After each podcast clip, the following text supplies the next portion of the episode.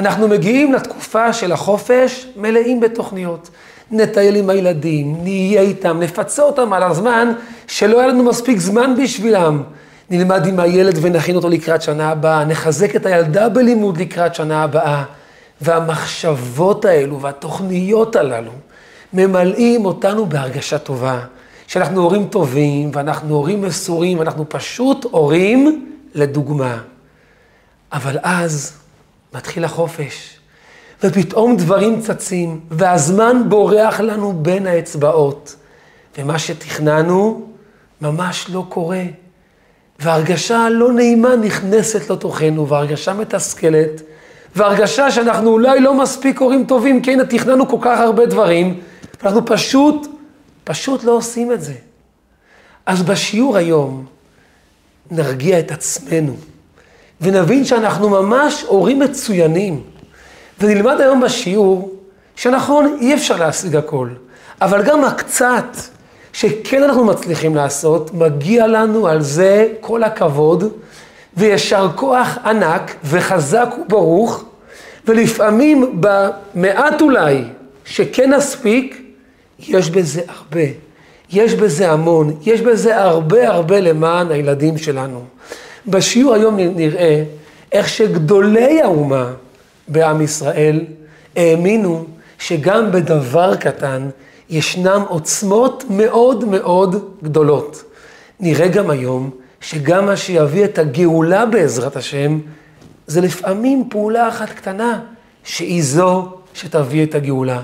נלמד היום אם כן על כוחה של פעולה אחת, על העוצמה של פעולה אחת. מכיוון שהשיעור הזה כל כך נוגע לנו כהורים, ואני בטוח שיש לכם גם מה לומר, מה להוסיף, אני ממש אשמח שתגיבו, תאמרו מה דעתכם, מה אתם חושבים, תנו אולי עצות וטיפים טובים, כל אחד, כל אחת מניסיון חייכם. אז בואו נצא לדרך. אז דבר ראשון, בואו קצת נוריד דברים לפרופורציה. ילדים הם לא צפויים. לפעמים יש דבר שנראה לנו שהוא ממש טוב וממש ישמח אותם, ומתברר פתאום שלא בדיוק. ולפעמים יש דברים שנראים לנו, שמה, הם לא ייהנו מזה כל כך, אבל זה מה שעושה להם את כל הכיף. אתמול הייתי מחוץ לעיר, ואשתי אומרת לי, תקנה פלאפל לכל הילדים, יהיה להם שמח, כי הילדים אוהבים לאכול פלאפל. אז אמרתי לה, אוקיי, מסכים, קונה פלאפל. אז קניתי פלאפל, ודווקא עלה, עלה מאוד מאוד יקר, ואני מגיע הביתה, ואני ציפיתי שיתלהבו, ישמחו, אבל פתאום ההוא לא רעב, וההיא נכנס לה פיתה כמה מלפפונים חמוצים, אז לא בא לה עכשיו לאכול מזה, וההוא ככה, וההיא ככה, וחלק אכלו, אבל חלק מהמנות נשארו, נשארו בצד, הם לא אכלו את זה. אנחנו חשבנו שזה ישמח אותם, יעשה להם כיף ושמחה, מתברר שלא בדיוק. לעומת זאת, בשבוע שעבר, הבטחתי לילדים שלי, מחר נוסעים לים. איך הם שמחו, ים זה כיף. הגיע המחר הזה, ו... וצצו כמה דברים, כבר מגיע הערב, כבר אני רואה שלא שייך ללכת לים, כאילו רצינו, אבל לא, לא, לא שייך, לא יקרה. אז אני אומר להם, ילדים יקרים, אני ממש מתנצל, לא נלך היום לים, אבל במקום זה נלך לגן שעשועים בשכונה, יש לנו בשכונה גן שעשועים מאוד גדול ויפה, נלך לשם וזה מה שנעשה, כי אין, אין אפשרות אחרת. אז הם אמרו, מה, ונורא נורא התאכזבו. נורא נורא התאכזבו, ומה, ולמה, טוב. אבל זה מה יש, אז בדרך לפארק יצאנו במכולת השכונתית, קנו פחיות שתייה וכמה חטיפים, והלכנו לפארק, והם כל כך נהנו, והם לא רצו לחזור הביתה, ואמרו שכבר הם מחכים לפעם הבאה שנלך לשם. דבר שלנו ההורים היה נראה כמשהו לא כזה מרתק, לא כזה מעניין. מה, הפארק בשכונה, היה להם כל כך כיף, לעומת הפלאפל שחשבנו אנחנו שיהיה טוב, אבל זה לא היה טוב. זאת אומרת, קשה מראש לקרוא ולדעת בדיוק לכוון לדעתם של ילדים. לפעמים ההורים לוקחים אותם לאיזה בילוי יקר ללונה פארק, משלמים מאות שקלים, והיום עובר אחרי עמידה של שעות בתור, בתור, בתורות, בשמש, חם, והם לא כל כך נהנים. לעומת זאת הולכים לאיזה, לאיזה חורשה, לאיזה יער קטן, מביאים גזייה, כמה ביצים, מתפרעים וקונים במאה שקל דברים, שזה המון בשביל כזה סוג של בילוי, ועושים להם שם שקשוקה, וכמה דברים נחמדים, וכדור, והילדים נהנים עד השמיים. אז דבר ראשון, אנחנו חושבים לפעמים נעשה להם את זה ואת זה ואת זה, לא בטוח שלאו מחשבותינו מחשבותיהם של הילדים. אבל באופן כללי, גם לקצת שנספיק, לחלק שנספיק, לשליש שנספיק, איתם בחופש, יש לזה ערך מאוד מאוד גדול. כי לכל פעולה, גם לפעולה אחת, יש ערך גדול מאין כמוהו. מסופר על, אה, על הארי הקדוש. הארי הקדוש היה גר בצפת, עיר הקודש, עיר המקובלים. ומסופר שהארי הקדוש היה בכל ערב שבת, יוצא עם תלמידיו לשדה לקבל את פני שבת המלכה. ושבת אחת אומר הארי הקדוש לתלמידיו, אולי בואו נקבל, בואו נלך לקבל את השבת בירושלים. עכשיו, מה זה בירושלים? עוד כמה דקות שבת. והם בצפת. היום ברכב, ירושלים צפת זה כשעתיים נסיעה. אז איך נלך בדיוק, איך נלך בדיוק ל, ל, לירושלים לקבל את השבת? אבל ככה אומר אריה הקדוש. אבל היה שם תלמיד אחד שאמר שהוא צריך ללכת הביתה ולבדוק אם זה מסתדר לו העניין הזה. אמר אריזל, טוב, נשארים בצפת, והתברר שאילו היו הולכים לירושלים לקבל את השבת, משיח היה בא. זאת אומרת, פספסנו אז את ביאת משיח. אבל מה, בגלל מה, הליכה לירושלים? אז מסתבר שזו הייתה כנראה איזה עת רצון גדולה. ואם היו הולכים אז לירושלים, משיח פשוט היו בא, היה בא. זאת אומרת, לפעמים מעשה אחד, פעולה אחת, יש לה כאלה עוצמות וכזה כוח, שיכל עד כדי שיכל להביא את הגאולה. אם כן, זה הכוח של פעולה אחת, כוח של מעשה אחד. אנחנו יודעים שלאחרונה היה בארץ אה, פולמוס גדול שצץ מדי תקופה בנושא הנחת תפילין, שחסידי חב"ד יוצאים לכל המרכזים בארץ ובעולם להניח ליהודים תפילין, ותמיד קמים כאלה שהם מדברים נגד, וכל מיני דברים מפריעים להם, זה דבר שכל הזמן חוזר על עצמו לרוב, הדברים האלה רק אה, מעצימים אחר כך יותר את, אה, את כל נושא הנחות התפילין. והסיפור התחיל בשנת 1967, ערב מלחמת ששת הימים, העם היושב בציון דואג, מודאג, צבא, צבאות ערב עומדים עלינו מסביב ורוצים חלילה להזיק לנו. והרבי, בשבת פרשת במדבר, אה, בשבת מברכים חודש סיוון, פרשת במדבר, הרבי מתוועד עם, חסיד, עם החסידים בבית מדרשו 770, ושם הרבי אומר לחסידים שצריכים לצאת ולהניח לכמה שיותר יהודים תפילין, לאזרחים בכלל, לחיילים בפרט, כי על תפילין כתוב בגמרא שהתפילין, שמי שמניח תפילין זה מאריך את ימיו. כתוב ב, ב, אה, בספר, אה, בספר אה, מנורת המאור של הרב יצחק אבואב, כתוב שם, הרבי ציטט את זה, שמי שמניח תפילין ניצול משלוש מאות עונשים. שם כתוב שיום אחד שלא מניחים, אז חלילה יש שלוש מאות עונשים. אז הרבי פעם דיבר וציטט ואמר, מזכים יהודי תפילין, בהדחת תפילין, זה מוריד ממנו את כל העונשים שלו, זה, זה זכות בשבילו. הרבי דיבר על זה אז, לפני מלחמת ששת הימים, שכתוב בגמרא שכאשר יהודי מניח תפילין, התפילין גורמים לפחד לאויבים. וראו כל עמי הארץ כי שם השם נקרא עליך ויראו ממך. מסבירה הגמרא שכאשר יהודי מניח תפילין של ראש, אז מביא פחד, פחד לאויבים. והרבי דיבר על זה בהתלהבות, ויצאו החסידים לכל ריכוזי החיילים, יצאו החס, החסידים לכל רחבי הארץ והניחו והזיקו כמה שיותר יהודים בהנחת תפילין. וככה זה נמשך עד היום. הרבי התבטא אחרי כמה שנים ואמר שאותם תפילין הצילו הרבה הרבה יהודים, זה הציל להרבה יהודים את החיים שלהם, אותם תפילין שיהודים הניחו. וככה נמשך עד היום הזה, אבל אז כשזה התחיל, היו כאלה שבאו בתלונות, כי כל דבר קדוש מיד אנשים מנסים להזיק לו, להפריע לו. באו ואמרו, מה זה עוזר, יהודי מניח פעם אחת תפילין, מה כבר יש בפעם אחת תפילין הזה, אפשר לחשוב. אז בהתחלה הרבי לא התייחס לטענות האלה, אבל אחרי איזה כחצי שנה הרבי התייחס, והרבי, היו עוד כמה טענות.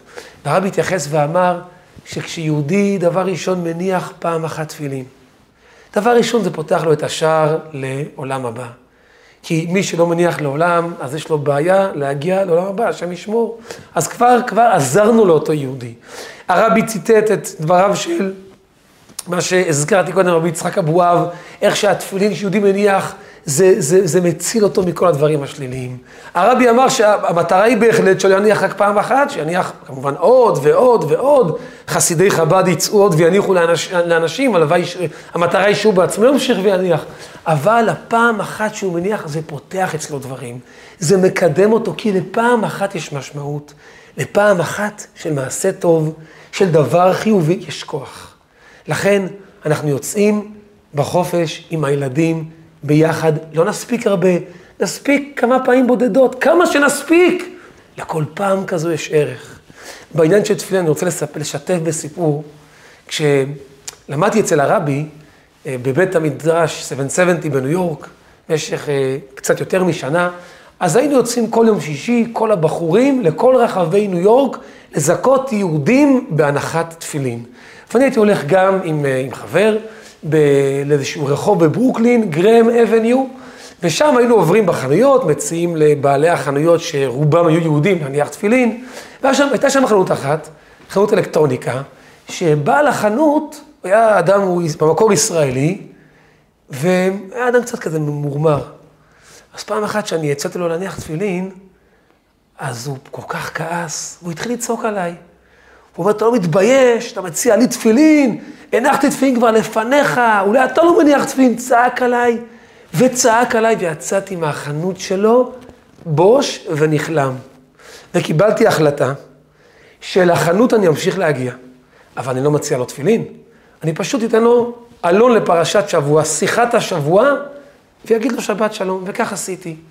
אחרי תקופה הגיע ערב חג הפסח, ועשינו סיבוב ברחוב לחלק לבעלי החנויות חבילות של מצה שמורה בשביל ליל הסדר, וכשהבאנו את המצה, הוא ככה הייתה, היה כזה ב, כנראה במצב רוח כזה רגוע, ואז הוא ככה פתח שיחה איתנו ומספר לנו סיפור, והבנו למה הוא כזה אדם מר, ממורמר ועצבני, הוא מספר על אחד הילדים שלו, שעזב בית ספר יהודי והלך לבית ספר של גויים, השם ישמור, והידרדר מבחינה רוחנית ומוסרית ואנושית וגומר על החיים שלו. אז הבנו למה האדם כל כך ממורמר, אבל אחרי תקופה, אני בא לחנות שלו, ואני מביא לו שיחת שבוע, שבת שלום, ואני רואה שם איזה אדם גבוה כזה מטולטל. היה נראה לי בהתחלה גם כל, כמו מישהו שהוא לא יהודי, אבל ככה, מחשבה שנייה ניגשתי אליו, אמרתי לו, excuse me, you are Jewish? yes, I am Jewish, אתה רוצה אולי להניח תפילין? אז הוא אומר לי, הוא אומר, תפילין אני לא רוצה להניח, הוא מספר שהוא הבן של בעל הבית. מתברר, זה לא אותו בן ש... שעושה לו צרות, אבל זה אחד הבנים, אבל הוא לא רוצה להניח תפילין, והוא כאילו אפילו לעג מהשאלה, כאילו, מה אני ותפילין, איפה בדיוק הדבר הזה מתחבר? הוא לא רצה. ושבוע אחרי זה הוא גם לא רצה. בסדר. שבועיים אחר כך, אנחנו מגיעים ביום שישי, ואני מציע לו להניח תפילין, כי לאבא לא יצאנו, אבל לבן הרשינו לעצמנו להציע תפילין. אז אומר, אומר לי, אומר הבן, אתה יודע מה?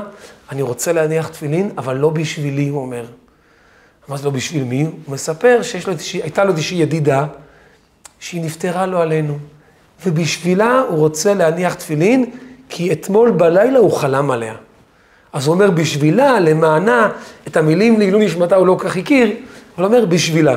אמרתי לו, אז מצוין, תניח בשבילה, אז הוא הניח תפילין. שבוע לאחר מכן הוא לא רצה להניח תפילין. שבועיים לאחר מכן הוא אמר שהוא שוב פעם מניח למען אותה ידידה. אמרתי לו, מצוין, תניח תפילין. ושבוע אחר כך הוא כבר כן הניח תפילין. והפכנו לאט לאט להיות לחברים, והיינו מגיעים אליו למשרד, היה יושב בקומה השנייה של החנות, היה מסדר את כל החשבונות הכספיים, הוא היה מפנה את כל העיסוקים, מנתק שיחת טלפון, איך שאני והחבר היינו מגיעים. בואו, היה מניח תפילין, מביא לנו בקבוקי שתייה קרה, קבוע. ובשבת האחרונה, ביום שישי האחרון, שהיינו אצלו לפני הנסיעה חזרה לארץ, כשסיימנו שם את חוק לימודנו, אז הוא אומר לי, יש לי הפתעה בשבילך. הוא מספר לי שהוא הזמין תפילין חדשות. והוא אומר, אני מתחיל להניח תפילין כל יום, והוא אומר לי, בזכותך. אז כל כך שמחתי, אני והחבר כמובן, כך, בזכותנו, כך שמחנו על, על, על, על הפעולה הזו שנפעלה בו. אבל אז ראינו שהכוח של פעולה אחת, אותה פעם ראשונה שאותו יהודי הניח תפילין, הפעם הראשונה שהוא לא רצה בשביל אותה ידידה לעילוי נשמתה, זה פתח אצלו משהו. זה נגע בנשמה שלו, וזה קידם אותו מבחינה רוחנית, עד כדי שהוא קנה תפילין והתחיל להניח תפילין בכל יום. כמה כוח יש לפעולה אחת, כמה ערך יש למעשה אחד טוב. אנחנו יוצאים הילדים, מטיילים, נלך איתם לאיפה שנלך איתם. דבר ראשון, הילדים מרגישים, מחשים אותנו. הם מרגישים שאנחנו מתאמצים למען זה ומתמסרים למען זה, וזה יוצר אצלם הערכה. אבל העיקר, צריך לדעת שיש לזה בהחלט ערך. ואנחנו ההורים צריכים להרגיש עם עצמנו ממש ממש טוב, אנחנו, אנחנו, אנחנו בסדר, אנחנו משקיעים, עשינו את זה. אנחנו הורים טובים, אנחנו בהחלט הורים לדוגמה. ולא להכניס מחשבות לראש, כמה הספקנו, בקושי הספקנו, אנחנו לא, אנחנו הורים מצוינים, אנחנו בהחלט משקיעים ועושים למען הילדים שלנו. אברהם אבינו. אברהם אבינו, האבא הראשון, היה לו כידוע אוהל במדבר, וכל עובר ושב בא לאוהלו של אברהם אבינו, מקבל ארוחה דשנה באמצע המדבר, ומסופר שבסיום הארוחה היו אומרים האנשים לאברהם אבינו, תודה רבה. אז היה אומר, היה אומר להם אברהם אבינו, אל תודו לי, תודו למי שהכל באמת שלו, למי שאמר והיה עולם, תודו לקדוש ברוך הוא. היו כאלה שהודו להשם, היו כאלה שלא רצו, מי זה השם? לא מכירים. אברהם אבינו היה אומר לאנשים כאלה, אוקיי, אתם לא רוצים לברך את השם, אין בעיה, אז תשלמו על האוכל. אז אמרו, אין בעיה לשלם. טוב, כמה, כמה לשלם? אז אברהם אבינו עושה להם חשבון של ארוחה במדבר. כמו שלפעמים עושים איזה מסלול אה, הליכה, הולכים את הבניאס, הולכים את החצבני, ובסיום המסלול עומד שם הטנדר הזה, מה שנקרא הגזלן, ומוכר אה, ארטיק ב-20 שקל. כי זה מחיר של מדבר, מחיר של, אה, של, של, של באמצע שום מקום. אומר להם אברהם אבינו, אין בעיה. בשר אכלתם פה, מביא להם מחיר גבוה של בשר. במדבר, אכלתם לחם, מחיר גבוה, מים, מחיר גבוה. הם ראו כזה מחיר גבוה, אמרו, טוב, טוב, נברך למי שאמר והיה העולם. יבוא אחד וישאל, אז מה החוכמה של הברכות האלה? הרי הם עשו את זה כי כפו עליהם. אז השאלה היא שאלה טובה, ויש לזה הסבר נפלא מאוד, אבל זה נשאיר לפעם אחרת. אבל, מה שנוגע לענייננו, שאברהם אבינו, דרך הפעולות האלה, יהיו אדם שפעם אחת בירך, הוא הקים את האומה העברית, אותנו, את עם ישראל. כתוב הרי שאברהם אבינו היה מגייר את הגברים, ושרה אשתו גיירה את הנשים. הם סחפו אחריהם המונים, אותם המונים, חלק מאותם המונים, שנסחפו, שהלכו אחריהם ובעצם נהיו בעצם עם ישראל, הם כאלה שבירכו פעם אחת על האוכל אצל אברהם אבינו. והברכה של פעם אחת על האוכל אצל אברהם אבינו, זה מה שהקים את עם ישראל. משם קם עם ישראל. משם אנשים השתנו, הפנימיות שלהם השתנה, הלב שלהם התחיל ללכת אחרי אלוקי העולם. מה הכוח שיש לפעולה אחת? מה הכוח שיש למעשה אחד טוב, למעשה אחד חיובי? כמה הוא יכול להרים, כמה הוא יכול לקדם, כמה זה יכול להשפיע על הילדים שלנו, והם יחושו את ההשקעה, ובאמת יודו עליה, וזה ילווה אותנו בהמשך השנה. אדמו"ר הזקן, בעל התניא, בפרק כ"ז של התניא, הוא מדבר שם על הכוח העוצמתי גם של מעשה אחד. אומר שם האדמו"ר הזקן, שלפעמים אדם רוצה לומר איזה משהו, משהו לא לעניין, זה לשון הרע טוב, ואדם מחליט להימנע מזה. או יש לי מחשבה לא טובה בראש, מחשבה לא טובה על מישהו, על משהו, ואני מתאמץ להעיף אותה מהראש שלי. או איזה מעשה לא טוב שאדם רוצה לעשות ואדם נמנע. אומר אדמו"ר הזקן, שכשאדם עושה מעשה כזה, עושה פעולה כזו, עושה השתדלות כזו, לאדם זה נראה כמשהו קטן, לסביבה זה יכול להיראות כמשהו קטן, אבל בעיניים של הקדוש ברוך הוא זה מעשה כל כך גדול. עד שבלשון הזוהר, הסתלק יקרא דקודשא בריחו בכול עלמין. האור הגדול של הקדוש ברוך הוא מתפשט לו בכל העולמות. ישנם עולמות גבוהים, עולם האצילות ובריאה ויצירה, והעולמות האלה מקבלים אור חדש, אור נעלה, אור עליון. כי האדם, יהודי פה למטה, עשה מעשה כזה קטן, התאמץ בהתאמצות כזו קטנה, דחה מחשבה רעה קטנה. כי לכל מעשה ולכל פעולה יש כוח עוצמתי. אמר רבי לוי יצחק מברדיצ'וב, כתוב דמה למעלה ממך, אתה צריך לדעת מה יש מעליו. אבל הוא הסביר ודרש על המילים האלה, הוא אמר, דע, תדע לך, שמה שיש למעלה, מה שיש בעולמות העליונים, הכל זה ממך, הכל זה מאיתנו, הכל זה בזכותנו. בזכות הפעולות שלנו הקטנות כאן, נפעלים דברים נפלאים בעולמות העליונים. יש כל הרבה סיפורים על אדם שעשה מעשה קטן, קרא תהילים, עשה איזושהי פעולה, ופעל גדולות ונצורות בכל העולמות העליונים. יש כוח עוצמתי לפעולה אחת, ולכן אנחנו, שמתכננים המון תוכניות לחופש עם הילדים, ורוצים להספיק כל כך הרבה, אבל, אבל במבחן המציאות לא תמיד זה הולך. צריכים לדעת ולשמוח על מה שכן עשינו, ולדעת שכפי שלמדנו מהארי הקדוש, שפעולה אחת יכלה להביא את המשיח, מה הכוח של פעולה אחת. כפי שראינו מהרבי מלובביץ', לרבי היה חשוב שיהודי פעם אחת יניח תפילין. כי לפעם האחת הזו יש עוצמה, יש איזה כוח בל יתואר, זה יכול לגרור אדם למקומות הכי הכי טובים עלי אדמות מפעם אחת. ראינו גם, ראינו גם איך שאדמו"ר הזקן אומר בתניא, את הכוח של פעולה אחת. ראינו אצל אברהם אבינו איך שפעולה אחת של ברכה שינתה אנשים והפכה אותם להיות חלק מהעם העברי, מהעם שמאמין באלוקי עולם. הכוח של פעולה אחת. ולכן אנחנו הורים הכי טובים, הכי מוצלחים, הכי עוצמתיים, אנחנו הורים לדוגמה ולתפארת על הפעמים שכן הצלחנו. בעצם, גם הגאולה שכולנו כל כך מייחלים שכבר תבוא. שתשעה באב יהפוך בעזרת השם ליום של חג, ליום של שמחה גדולה. אומר הרמב"ם והרבי מלובביץ' חזר על זה המון פעמים. שהגאולה תבוא על ידי, אומר הרמב"ם, פעולה אחת קטנה. כי האדם צריך לראות את עצמו ואת העולם, אומר הרמב"ם, שהוא שקול, חצי חייב, חצי זכאי, ככף מאזניים, חצי זכאי, חצי חייב. ואומר הרמב"ם שפעולה אחת טובה יכולה יכולה להכריע את הכף, יכולה לגרום שק, ש, שקו הזכויות, שחלק הזכויות ישקל קצת יותר, ואז תבוא בעזרת השם גאולה לעולם. פעולה אחת יכולה להביא את המשיח, לכן הרבי דיבר על זה, שצריכים לחטוף עוד פעולה ועוד פעולה, כי לכל פעולה טובה יש כוח להביא את הגאולה.